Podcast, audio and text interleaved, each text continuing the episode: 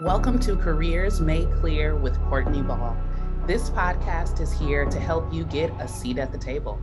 Until you have arrived in that director plus corporate position, pull up a chair, let's make our own table.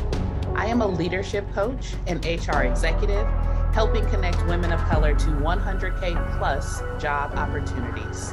Use this podcast to overcome feelings of imposter syndrome, being unrecognized, overlooked, or even plateaued. You don't have time for that. Instead, let's focus on obtaining new career opportunities that will leverage your unique strengths and authenticity, sis.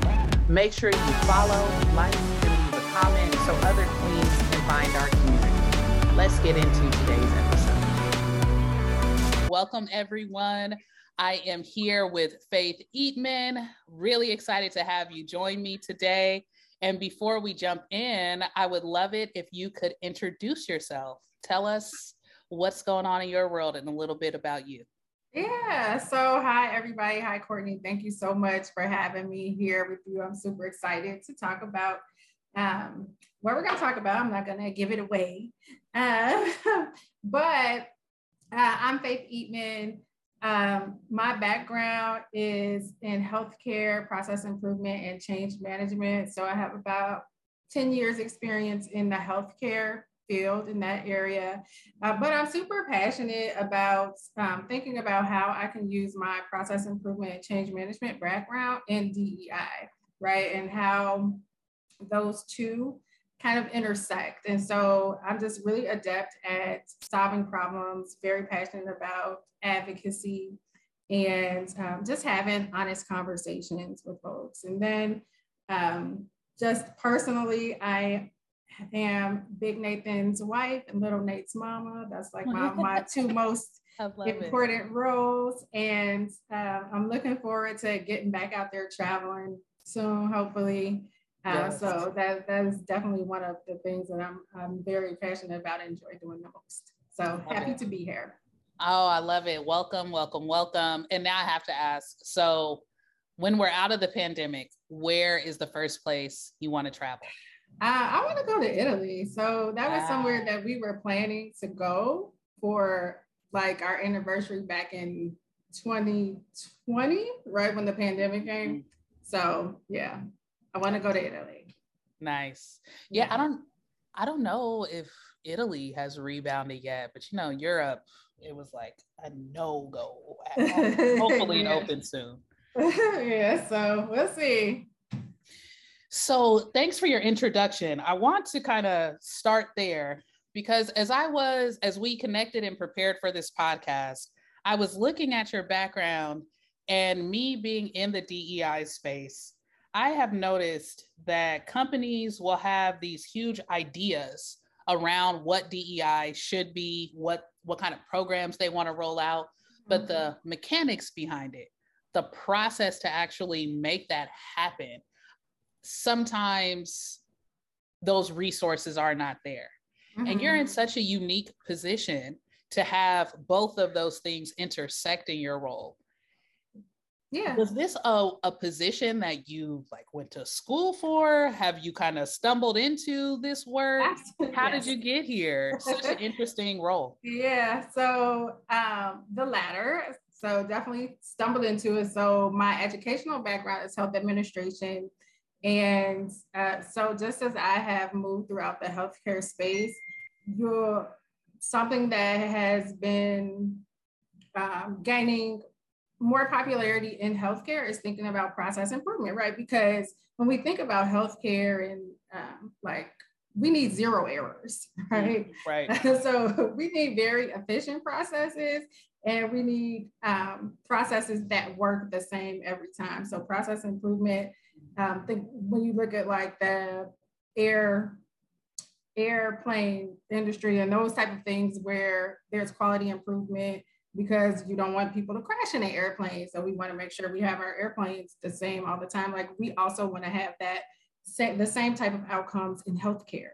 And so again, like it was nothing that I even knew existed. It was nothing really that I learned about in school, but as I've moved through healthcare in different organizations, I became exposed to process improvement and change management in healthcare. And then, you know, personally, I've just always been very passionate about advocacy mm. and very passionate about um, being a voice for those who don't have a voice. And so, with everything that happened, it kind of just came with uh, the George, the murder of George Floyd, and then kind of this re-energizing towards DEI and all of the workspaces. I did kind of say like, you know, I wonder how I can take what I do every day and what I'm passionate about every day and um, bring them together. And so I did go to uh, my boss at the time and I was like, hey, you know, would you be open to me um, doing some DEI work using the tools that I use through process improvement, like, and seeing how that would work. And so at the time I went to her and I was like, yeah, could I do that like 80% and then do 20% of my regular role. And she was like, slow, slow down. No. it's like, slow down. Um, she was like, how about you can, but I said I would do it for six months. And she said, well, how about you can just do it for 20%? Like just make that 20% of your role moving forward. Um, and then continue 80%. But just as I started to really apply the principles and get traction and have conversations and started seeing results, um, they were like, okay, there, there's like a real space for this. This is a real opportunity. Like this is something that you can do. And so that's kind of how it evolved and how I got to where I am now. Mm-hmm. So many things you just said, and I I know I want to get to our topic, which is sponsorship, but you've just mentioned a couple of things that I want to highlight and amplify. You literally, because every a lot of folks I talk to want to get into DEI in mm-hmm. some kind of fashion. Um, many of my clients are in the human resources space. So they're looking to make a leap from maybe a generalist or maybe working on one siloed part of HR, like a benefits or leave admin, and they want to move into DEI. Mm-hmm. But what you did, which is so fascinating to me, you took the core principles of your role and said, this is what's missing in our DEI efforts. Mm-hmm. And you made that pitch. Other folks can also follow your lead and create a role that doesn't exist, because that's essentially what you did. Yeah. And the other piece that I love is you did connect it to the industry. Like you, like you said, there there's no room for error when you are in the healthcare industry and just I, I just think what you did is so brilliant. And i want to to go a little deeper and transition to our topic of sponsorship here.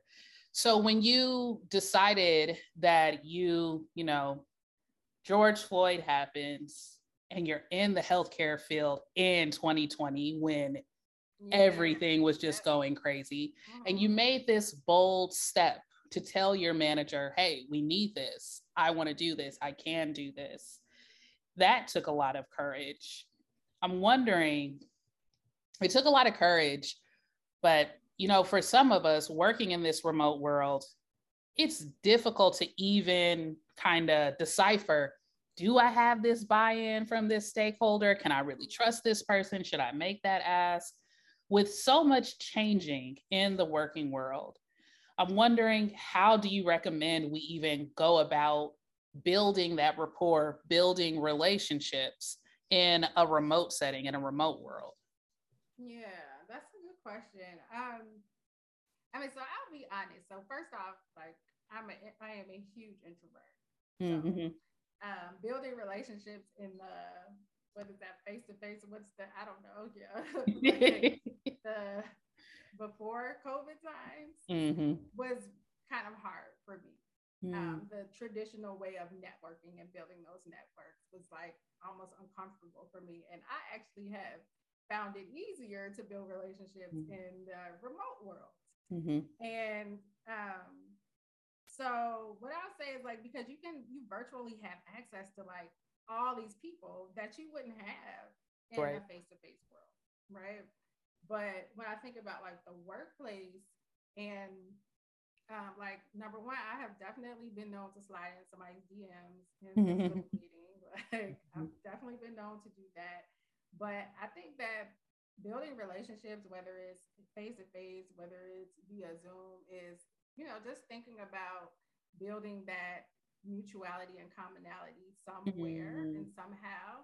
Um, like the sponsor that we're going to talk about sponsors, but the sponsor that I have now, the way that we got connected was um, we were both in a on our DEI committee, and we would both be the last two people off of the, to mm-hmm. log off the Zoom. Like we would always be the mm-hmm. last two on the Zoom, and we just started talking to each other because mm-hmm. we were the last two people. Like he's the chief technology officer, and we just would start. I had never talked to him or really had a conversation with him before, but we would kind of have what we know as the meeting after the meeting. So mm-hmm. just kind of have that conversation. So I just think it's more about like looking for opportunities to connect with people.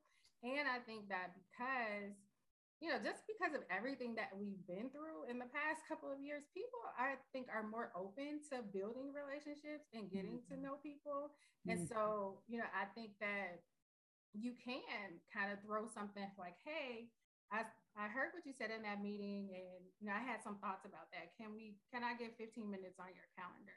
Like I think you can um, more easily do that now than you could have done something like that before. So, like I said, I think it's really about finding that mutuality. What do you have in common? Or just what can you speak about in common?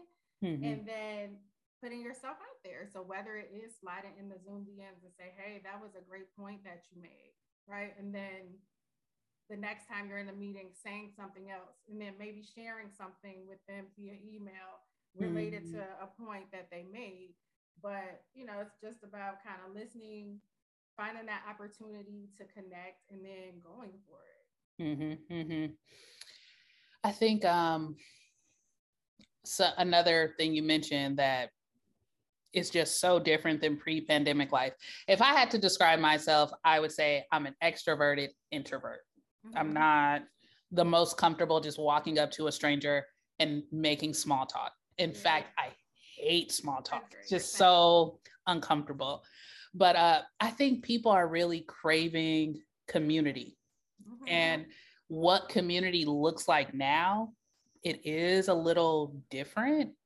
Um, so that that's interesting, but I can't help but think about some of the statistics and research out there about how as black women, women of color more broadly, historically we just haven't had access yeah. to those people right to open doors for us so you we both have used the word sponsor but let's get into what that actually means i know it's important to have a sponsor but i've also heard i should have a coach i should have a mentor can you mm-hmm. maybe break down what the difference is and if if i should have one over the other which one would it be or if not. Yeah, I mean, so I think that all of the relationships are valuable and you should strive to have um you should strive to have all of these relationships and then some, right? Mm-hmm. Relationships, if you're thinking about advancing your career, I think uh, relationships are extremely important. And so when I think about a mentor, a mentor is someone who is going to advise you. And so that may be uh, a, a, peer, it could be your boss, they could be internal or external to uh, your organization. You could have actually an informal mentor. So, you know, if hmm. you listen to podcasts or follow people on LinkedIn, like they can be mentors to say, like, give you advice as to what it is that you're, if they are in a similar field, like we talked about DEI. So if you're trying to get into DEI, and you could have an informal mentor, somebody who you're following on LinkedIn who, who is in the DEI space and kind of see what they did and they're giving you advice, or a formal mentor, someone who's in a position that you would like that you could see yourself in and they're sharing with you like what they did they're giving you advice on what you could do to get into a similar role or if you run into some issues, they can, you know, kind of help you think about how to get get through it and how to work through it. But this person is someone who can give you advice. Mm-hmm. Uh, to me, a coach is someone who's unbiased and who is going to push you towards um, achieving goals that you set. So, mm-hmm. you know, when you think about sports or someone like that, they're someone who is gonna train you, who is gonna make sure that you're the most elite athletes and you're mm-hmm. able to accomplish whatever it is that it is that you want to accomplish. And and that's what I believe a coach is somebody who's they're unbiased, they don't have really any skin in the game to like um, you know, they can te- keep tell you the truth, you know, push you really hard and hold you accountable so you meet your goals. Mm-hmm. Um, and then a sponsor is an advocate. So somebody who is advocating for you. And usually it's a senior level executive within your organization. And they have access to rooms that you don't have. Right. So these are, you know, you want to think like C-suite, senior executives who have access to rooms that you are not, you don't have access to. Mm-hmm. And not only do they have access to these rooms, they're willing to put their reputation on the line mm-hmm. to go to bat for you, to mm-hmm. push for promotions and opportunities. And so um, I think of the four A's of sponsorship behavior. So one is they amplify your accomplishments in the organization. So mm-hmm. we talked about that as women of color, we don't usually have access um, to these senior level executives, and our work may not have visibility to them. Like right. work, what we do may not have visibility. But if you have a sponsor, that individual can amplify your work. They can bring your successes and share your capabilities in meetings with their peers, which then increases your visibility and reputation in the organization. Mm-hmm. Right? They provide access to opportunities and people in their internal and external network they also can give you access to insider information. So, mm-hmm. you know, these are things that are happening in the organization. This is where you need to be. These are things that are coming in the industry. So they can give you access to that insider information. And then, as I said, like they advocate for you. So they're going to put your name forward for promotions and opportunities. And then when I think of like women of color, um, one thing that I think is most uh, the most important aspect of sponsorship is they can provide air cover. So they provide air mm. cover for um, their what I call proteges to fail forward. So mm-hmm. they provide a safe space for them to go into a stretch opportunity where other people may be saying, like, you know, I don't think she's ready. Mm-hmm. Um, that sponsor can step up and say, no, she's ready and she has my support. So if something mm-hmm. goes wrong, I have it. It's on me. I will take care of it. And mm-hmm. then that gives that protege the confidence to be able to step into this role without the fear of, you know, making that I'm going to lose it all if I make a mistake. Right. And, and what right. I have heard many, many leaders and executives say is that the, the having that ability to fail forward is what helped them to become the leaders that they are today. Mm-hmm. And so having that air cover from a sponsor is extremely important. Mm-hmm, mm-hmm. It's essentially giving us the the air cover piece. It's giving us the benefit of the doubt that we don't typically get, whereas men, uh, people that are not people of color, may get it more easily than we do. As as you were talking though and describing a sponsor, I really, really, really resonated with someone that can provide you that cover, and because how many times has imposter syndrome or a perceived lack of a skill or a lack of experience in an area actually stop someone from pursuing an opportunity? And this hits home to me because being in HR, I've been a part of many a promotion conversations where those mm-hmm. things are said. Well, she doesn't have that experience, or we haven't seen her do that. Um, really, really, really love the way that you broke that down. And I guess I'm wondering many folks may not have a sponsor. Mm-hmm. And now that they've listened to you share, they understand the benefits. But how how can I get a sponsor? How can I convince someone to eat that I am not necessarily worthy, but that they should make time for me, for me to be their protege. Any tips you yeah, want to offer on that? Yeah. So so I think it is, it's a strategy, right? So it's a, a bit of a long game, I would say. Mm-hmm. So you might not necessarily, it depends, right? So you might not necessarily be able tomorrow to say, like, hey, let me walk up to this person and ask them to be my sponsor, right? Um, you need to have uh, build a rapport with someone. Mm-hmm. So mm-hmm.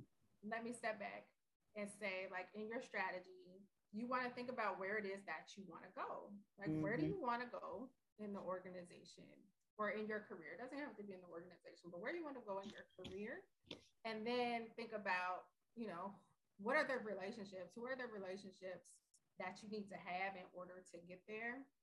I would think about just as you mentioned before, um, as women of color, we don't always have access to senior leadership. So who do you have access to?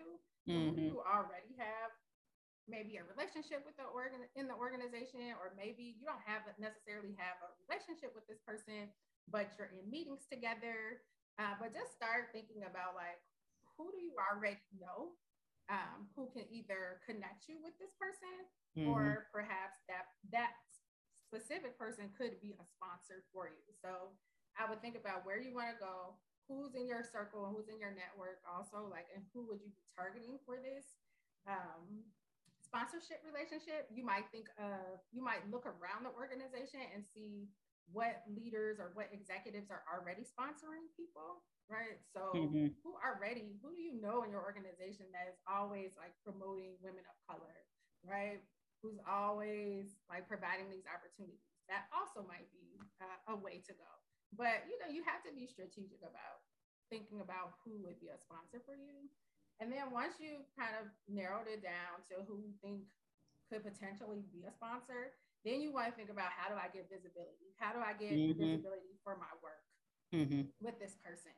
So if there is a team or a project that this individual is leading or you know impacts this person's um, area or department, like think about how you could get engaged with that um, project Mm-hmm. And then the other thing I would say is like, or you could think about solving a problem. Like, mm-hmm. what, is, what would be a problem for this executive that your unique skill set that you could bring to solve this problem for for this leader? Another way could be again, like since folks are on social media, LinkedIn, right? Connect with that person in on LinkedIn comment on some of their posts, but you want to just start to get visibility with this mm-hmm. individual and you want them to to start to see like, oh, hey, mm-hmm. okay. Mm-hmm. she talking about something. She doing something over there. Yeah. so you want to start getting that visibility. And then when you once you have kind of gotten that visibility, then I would think about reaching out for a one-on-one to just say hi you know, I would just really be interested in 15 minutes to just um, talk to you about your experience or your career path. Hmm. And just like we said before, it depends on your organization. I will say that. But most of the time, um, leaders are going to say, okay, mm-hmm. you know, if mm-hmm. they have the time, they're going to be like, okay, I can take 15 minutes. And then in that 15 minutes, I would start to say, you know, listen, I have um, you know, heard really good things about you and your leadership, and I admire this about your leadership. And I am really looking to do whatever it is that you're looking to do. And I'm looking for a sponsor. And I'm mm. wondering, you know, if th- this is something that you would consider, if we could consider building a sponsorship relationship. Um, and again, depending on the leader, they may or may not recognize the word sponsorship. Mm-hmm. Some will, some won't. Um, and if they don't, there is a great video by Carla Harris.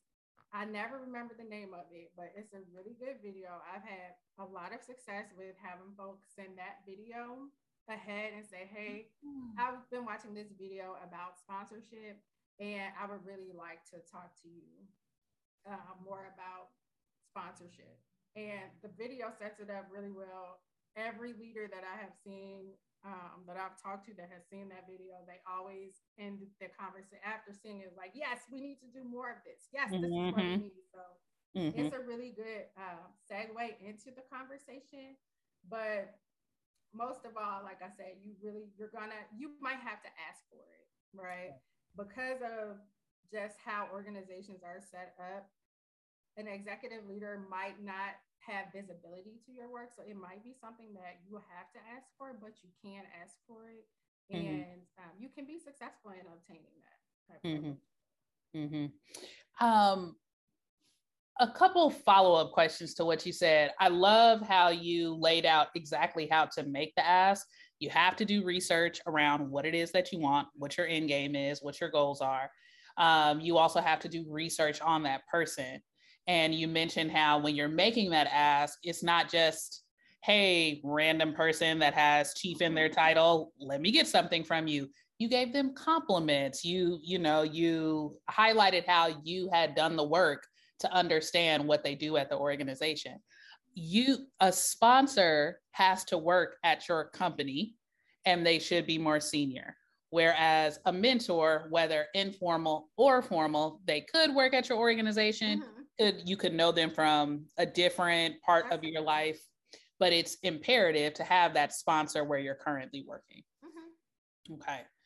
As we wrap up here, I'm wondering for folks that, well, I have two final questions for you. For folks that they don't have someone like you in their professional circle or on staff, um, I know you mentioned the video by Carla, is it Carla Harris? Mm-hmm. Harris. Yeah. Um, are there any other resources that you want to recommend if someone wants to make this kind of an ask? Hmm, that's I, so I think that Carla Harris video is like she she goes through again like what what what is a sponsor? How do you ask for one if someone is not so if someone's not noticing your work and not trying to sponsor you, like how can you ask for it? And then why it's important. Like she does a really good job of it. Mm-hmm. Um, so I think that is a great resource. But also you could um, Google sponsorship for women of color there's a lot of HBR articles out there. Mm. I think mm. there's one that I don't remember the name exactly, but it's something about like we need to stop mentoring um, women of color and start sponsoring them. I think that's a good one. I may have that. That's, that's not the exact title, but it's something along that uh, along those lines. Mm-hmm. But yeah, so definitely the Carla Harris video, and then um, just Google and you'll find like tons of resources. And then I'm also, you can always reach out to me. I love Yes. Yeah, that was I my last question. Yeah. How can folks find you? How do you prefer that they connect with you or follow you? Um, yeah, so LinkedIn is uh, the main place where I am at. So you can check out, uh, I do have a couple of older videos on there that talk about exactly this about um, how to get a sponsorship relationship and how like what are some things that you can ask when you have the initial conversation. So there are two videos uh, that are in my features section. So you could check them out there. And then like i said you could also slide in my dms i'm mm-hmm. fine. I love to talk about this. Well, thank you. I'm going to link Faith's LinkedIn profile, the Carla Harris video, as well as a couple articles on this topic in the show notes. Um, thank you so much for your time here, for all this insightful information. And um, we are going to wrap up now. So thank you, everyone. And I'll see you on the next episode.